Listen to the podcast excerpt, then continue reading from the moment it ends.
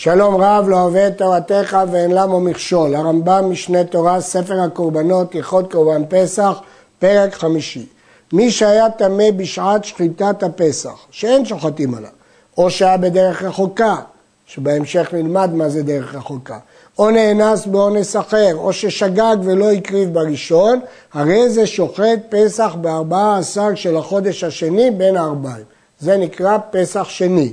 ושחיטת פסח זה, כלומר פסח שני, מצוות עשה בפני עצמה. לא מונים אותה כחלק ממצוות הפסח, אלא היא מצווה בפני עצמה. והרמב"ם מסביר בספר המצוות. ויש לו מקשה שיקשה עליי, למה תמנה פסח שני? וזה סותר מה שהקדמת בשורש השביעי באומרך שדין המצווה לא ימנה מצווה בפני עצמה. ידע המקשה קושייה זו. שחכמים חלקו בפסח שני, אם יהיה דינו כדין פסח ראשון, או הוא ציווי בעצמו. ופסקה ההלכה שהוא ציווי נאמר בעצמו, ולכן הוא נמנע כמצווה בעצמו, ודוחה את השבת. כיוון שהוא לא תשלומים לראשון, אלא רגל בפני עצמו, דוחה את השבת. שאין השני תשלומים לראשון, אלא רגל בפני עצמו. לפיכך חייבים עליו כרת. לכן, אם הוא הזיד בשני, חייב עליו כרת.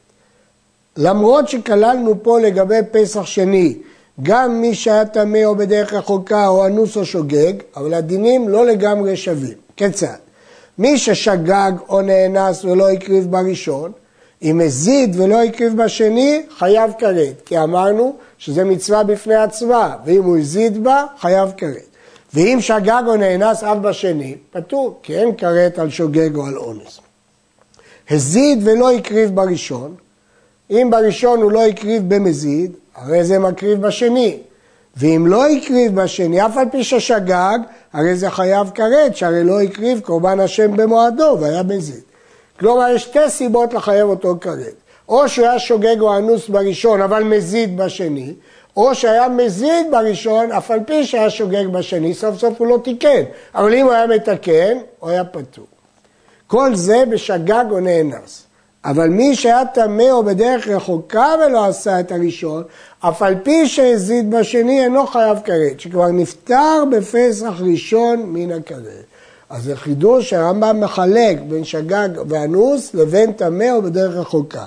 טמא בדרך רחוקה הם אה, פטורים לגמרי, אפילו אם בפסח שני הם מזידים. מדוע? מסביר הרמב"ם בפירוש המשנה. כי התורה אמרה בפירוש, והאיש אשר הוא טהור ובדרך לא היה וחדל לעשות הפסח ונכרתה הנפש ההיא. משמע שאם הוא היה טמא או בדרך רחוקה הוא נפטר מכרת. מניין הוציא הרמב"ם את הדברים שלו? מהמשנה. כתוב במשנה, אם כן, למה נאמר טמא או בדרך רחוקה? שאלו פטורים מכרת ואלו חייבים מכרת. מזה למד הרמב"ם שיש הבדל בין טמא ודרך רחוקה, שבכל מקרה פטור מכרת, לבין אנוס ושוגג, שאם הוא הזיד בשני הוא חייב כרת. ומי שהיה בדרך רחוקה ושחטו וזרקו עליו, אף על פי שבא לערב לא הוצא וחייב בפסח שני. כיוון שהוא לא התחייב כלל. כיוון שהוא לא התחייב כלל, אז לא הוצא וחייב בפסח שני. יש מקשים שלשון הרמב"ם אם בא לערב. משמע שאם הוא בא עדיין ביום, חייב בפסח ראשון, אף על פי שכשעיר היום הוא היה בדרך רחוקה. ואת כל זה נראה בהמשך.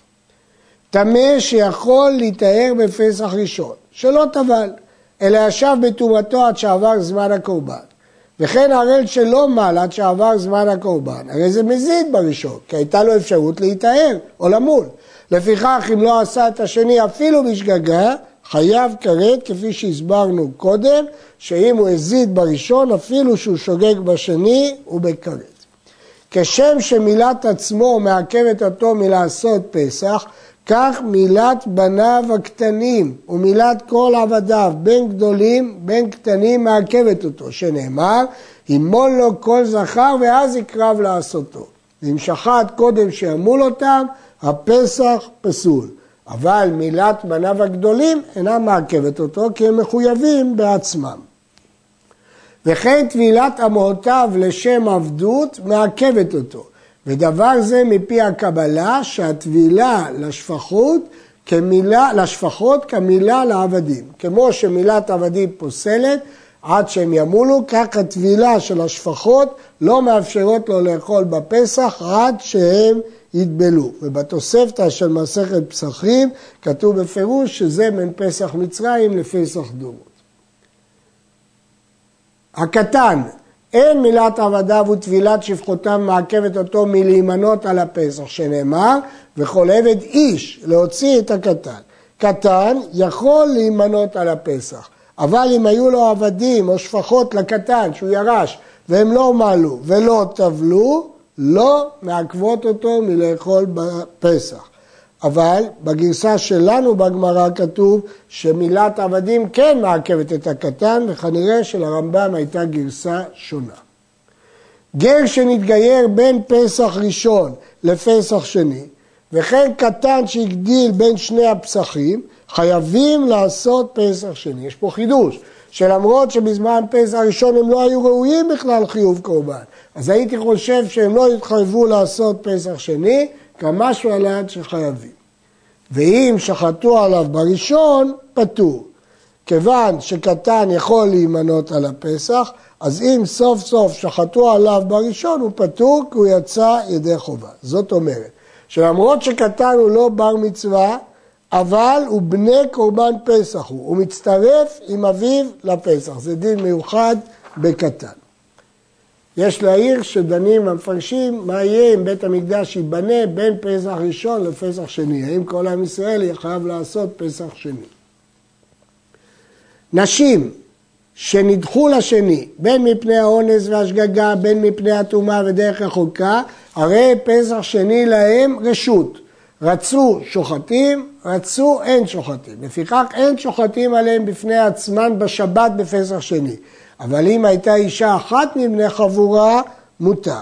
מחלוקת בגמרא על נשים, וההלכה היא שנשים בפסח שני רשות, לכן לא שוחטים בשבת עליהם לבד, אלא אם בתוך חבורה שחלק ממנה גברים. איזוהי דרך החוקה? חמישה עשר מיל חוץ לחומת ירושלים. אם כן, המרחק הוא חמישה עשר מיל מחוץ לירושלים, זאת ההגדרה של דרך רחוקה. מי שהיה בינו ובין ירושלים יום 14 עם עליית השמש, 15 מיל או יותר, הרי זו בדרך רחוקה. זה הרגע הקובע, עליית השמש. היה בינו ובינה פחות מזה, אינו בדרך רחוקה, מפני שיכול להגיע לירושלים אחר חצות כשילך ברגליו בנחת. עמדו חכמים שעד חצות אפשר ללכת 15 מיל. הלך ולא הגיע פני שעקבו הבהמות בדוחקן, או שהיה בירושלים והיה חולה ברגליו ולא הגיע לעזרה עד שעבר זמן הקורבן, הרי זה אנוס ואינו בדרך רחוקה.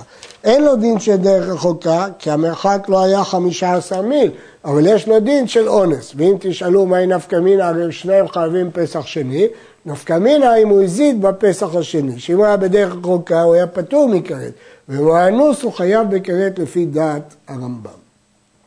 מי שהיה חבוש חוץ לחומת ירושלים ויבטחו לצאת לערב, שוחטים עליו, וכשיצא לערב יאכל. במה דברים אמורים? בשהיה חבוש ביד ישראל.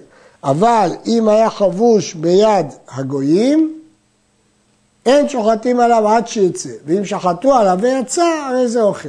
ואם לא יצא, פטור מלעשות פסח שני, שהרי נשחט עליו.